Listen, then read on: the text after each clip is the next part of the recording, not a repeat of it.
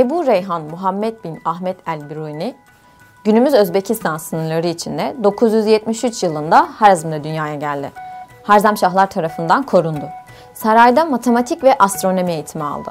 Daha 17 yaşındayken ilk kitabı olan Asarul Bakiye'yi yazdı. 11. yüzyılda bilime liderlik etti. Hayatı boyunca neredeyse 13.000 sayfadan oluşan 180 eser yazdı. Bunlardan sadece 27 tanesi günümüze ulaştı. İngiltere'de çıkan History Today dergisi Biruni'ye geniş yer ayırdı. Yayınladıkları makalede Biruni, Kolomb'dan 500 yıl önce Amerika kıtasını teorik olarak keşfeden alim olarak anıldı.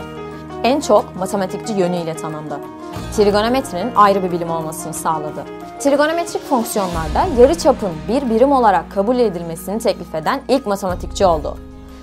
Kosekant ve kotanjant fonksiyonlarını ilave etti. Kitabına bir çizelge ekledi. Batı bunu ancak 2 asır sonra keşfedip kullanabildi. Trigonometriyi kullanarak dağın yüksekliğini ölçtü.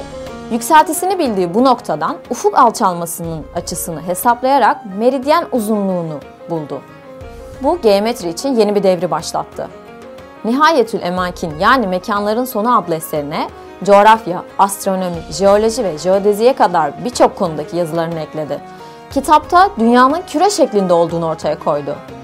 Mesud-ü Fil-Hayeti ve Nücüm eserinde Aristo ve Batlamyus'u eleştirdi. Dünyanın bir rotası olduğunu ve güneşin etrafında dönebileceğini tartıştı. Biruni, şehrin boylamını ve güneşin yüksekliğini ölçtü. Ardından mevsimlerin ne zaman başladığını belirledi. Dünyanın çapını günümüz değerlerine çok yakın hesapladı.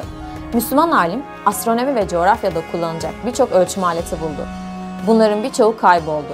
Oldukça hatasız çalışan aletlerden sadece harita projeksiyonu, piknometre ve mekanik usturlap günümüze ulaştı. Kendi geliştirdiği teleskoplar sayesinde gezegenlerin güneşin etrafında döndüğünü anladı. Buradan hareketle Galileo'dan 600 sene önce dünyanın döndüğünü söyledi.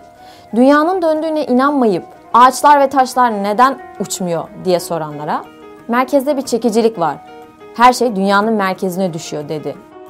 Yani böylelikle Newton'dan 700 sene önce yer çekimi hakkındaki fikrini ileri sürmüş oldu. Kuzey, güney, doğu ve batının farklı noktalarda buluştuğunu, denizlerin ardında bir kara olduğunu söyleyerek de günümüz Amerika kıtasını öngördü. Uygulamalı eczacılığa kitaplardan daha çok önem verdi. Elle tutarak, gözlemleyerek veri toplamanın kitap okumaktan daha fazla yarar sağladığına inandı ve bunu uyguladı.